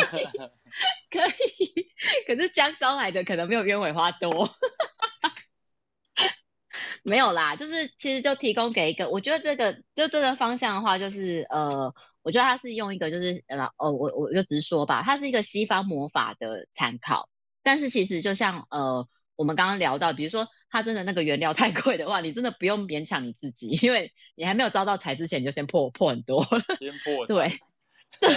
没有没有，你如果有那个荷包，就是买得起鸢尾花纯精油的话，我觉得真的你的身边就是应该是源源不呃源源的流动的那种财源吧。哦，对，我们要这样正向讲，就是说你要是花得起的，你要是就是真的买得起鸢尾花的话，表示你可以更上一层楼。比如说本来只是就是百万富翁，然后你可以上到亿万富翁这样子。OK，、嗯、我这样说好了，好吗？正念正念思考，正念思考。对，祝大家变成亿万富翁，好吗？对，然后我觉得那个姜啊，姜应该比较容易，就是真的我我我们家好啦，我真的很懒得下厨，所以我只要买了姜来来当就是呃厨房的料理的调味料，那个姜都会被我放到发芽，然后我就把那个芽种在我家的那个呃院子的门口或者是小花圃里面，它就会长哎、欸，它真的会长。对，那如果说就是大家可以试试看，真的姜很容易取得。然后如果你像我一样不小心放到就是发芽，你就把它种在门口，种在就是或是买个小盆栽来种。对，我们看看就是明年大家有没有变有钱，可以可以招财跟找到真找到真爱哦，好重要，找到真爱哦。好，还有没有什么？我觉得时间也差不多了，啊、让我啊，啊你你先讲完，然后让我工商一下。哦，好啊，我觉得时间也差不多了。今天讲了三个主题，我们有聊到就是防疫的议题，然后还有聊到就是哎过年吃太饱可以用什么东西来帮助自己呢？然后最后还有提到了哎新年有什么样的香气比较适合？其实那天我们聊到这个时候，我那时候第一个想到的是红包的香气，也跟下面以放想到的是一样的嘛，就是会想到哎过年的时候会想到红包的香气，然后要不然就是橘子的香气。就没想到 Bonnie 也提出了更多不同的想法，就是很适合用在一个新年开运这样的效果吧。好啦，所以今天的节目大概主轴就是这样子，时间再还给 Neil 龙。好哦，好啦，关于那个红包的香气，我们还是帮大家解惑一下。就是我以前呢、啊，就是有买到呃其他品牌的一个，嗯，我想一下怎么讲，对，调香，它是一个香膏，对。然后啊，那个香膏的香气，我真的觉得很像钱，它不太像红包，像钱。然后那一个香气的配方，我看一下哦，大概是哦好，因为它的植我猜它的植物油本身有一些气味，它使用了金盏菊、浸泡橄榄油、沙棘果油、可可脂。那如果它是用未精制可可脂的话呢，它也是本身有一些气味的，有一个带着我觉得可可脂带着那种巧克力的味道，对。嗯，还有蜂蜡，蜂蜡也带着一种类似像蜂蜜的味道。那你要先把这些呃鸡本身的味道考虑进去。那这个配方里面，龟天竺葵、豆蔻、岩兰草、粉红莲花、玫瑰、甜橙、佛手柑。那粉红莲花本身也是非常昂贵，而且也不太容易买得到的一支呃精油，对。好，那我觉得这个配方呢，嗯、呃，因为是人家的产品，所以我其实也不太知道它的比例是什么。那当时拿到的是一个试用品，就是呃，它在上真的上架之前都有一个 sample 会给它的消费者使用。那我拿到当下真的觉得很像新钞的味道，有一个甜甜的香味，然后有一个嗯，可能我那时候刚好还在银行工作，我真的觉得跟我每次。就是过年前呐、啊，然后发新钞给呃客户的时候，那个那个整间分行的味道非常非常的香。对，那这边也在跟大家分享一个我们以前在金融业上班的一个呃传说。好，就是你在呃银行在过年前结束营业的最后一天，好，就是今年的呃过年前的最后一天，我忘记几号了。带小孩之后过到没什么日夜。总之，在过年前、农历年前，银行结束的最后一天的营业日，那你到那个银行大厅的饮水机装一杯水就好，你就带你的水壶去装一杯水。那那杯水呢，带回家，你就装在自己的呃倒在家里的水壶里，就是你只你只需要去银行大厅装那一天的饮水机的一家之后呢，倒在自己家里的饮水机里面。好，那这一壶水，它就会为你的这一整年带来财运。那那我们当时就是在银行的同业人员之间，大家口耳相传，所以比较熟的老客户都会到分行来装水。对，那也是这边分享给大家参考一下一个招财的一个小传说。好，那跟大家工商呃。呃，不知道大家知不知道 Clubhouse 有另外一个房间叫做天坑俱乐部，天坑俱乐部。那我去年在呃三四月份刚加入 Clubhouse 的时候呢，天坑俱乐部是我第一个聆听的节目。那我其实非常喜欢主持人 Frank 的主持风格。然后当时他谈他们谈的是创业为主的主题。那后来呢，因为听众的需求，那主持人也慢慢去拓展他的视角跟主持风格。那一路走到现在，慢慢去听，慢慢跟呃天坑聊天，那跟 Frank 也慢慢的熟起来。所以我非常感谢 Frank， 他知道了，哎，我喜欢芳香疗法，他邀请我到天坑去跟呃天坑的朋友分享芳香疗法。所以明天晚上十点，明天周三晚上十点，我会在天坑俱乐部。呃，讲一些很基础的、很入门的芳香疗法。那由于在私房调香没有讲，是因为我们在这个地方，呃，真的分享了好几个月。那也觉得说，哎，大家有常常来听的老朋友，所以也就很少再回头讲这些很基本的入门的知识。啊，如果说底下有新朋友，那或你对于就是芳香疗法里面精油的萃取法有哪些，精油可以怎么样的在日常生活中做运用？那这一些资料，呃，这一些知识，我明天呃会在天坑俱乐部分享。好，在这边谢谢大家。那如果说你是第一次来听私房调香的节目，也欢迎你追踪小绿屋。好，那麻烦浩尔帮我们做个结尾哦。好，那我们今天的节目，我想其实刚刚也稍微结尾了啦，我觉得就不需要再另外结尾。一样欢迎大家 follow 一下我们的左上角绿色小房子，如果是第一次来听节目的好朋友们，那也可以 follow 我们台上的三位就是主讲者。那我是浩尔，那我本身现在快要毕业了，现在未来是名中医师，然后 Neil 的话是芳疗师 ，Bonnie 的话是调香师，所以我们的我们的节目里面其实。我有点像担当一个打酱油的角色啊，就是譬如说刚好需要一些呃身体的知识，或是中医的知识，还是生理学的知识的话，哎，我可以分享一下我的角度。那芳疗的话，其实从去年的年初学到现在，大概也接近快一年左右，然后也从 Neil 跟 Bonnie 身上学到非常非常多。那我们这边的节目主轴呢，其实也不太一定，有时候我们会从中医。生理学的角度，还是说各种不同的议题来讨论。之前我们有讨论到关于电影啊、调香啊，还是说电影人物，我如何用这个香气去描述出一个个性呢？这样子的一个主题。所以大家如果对于什么样的主题有兴趣的话，其实也都可以加我们的 I G 或是丢这个纸飞机给我们，跟我们说，我们也可以考虑排进我们的节目流程里面。好。那今天时间也差不多了，大概是这样。这个应该是我们过年前的最后一次节目吧 ，Neil。哦，对，过年前的最后一次节目，陪小朋友的营队，然后接下来就是过年了，所以嗯，过年后的应该会在二月份，二月份过年后再跟大家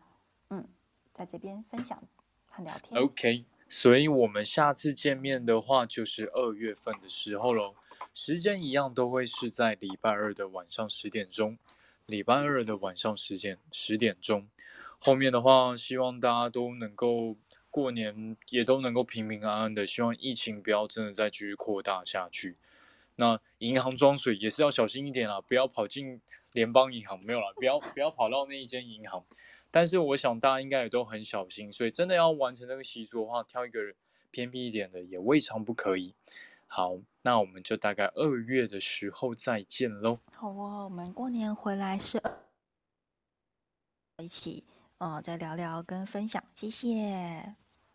谢谢大家，大家晚安，大家晚安，大家晚安，晚安。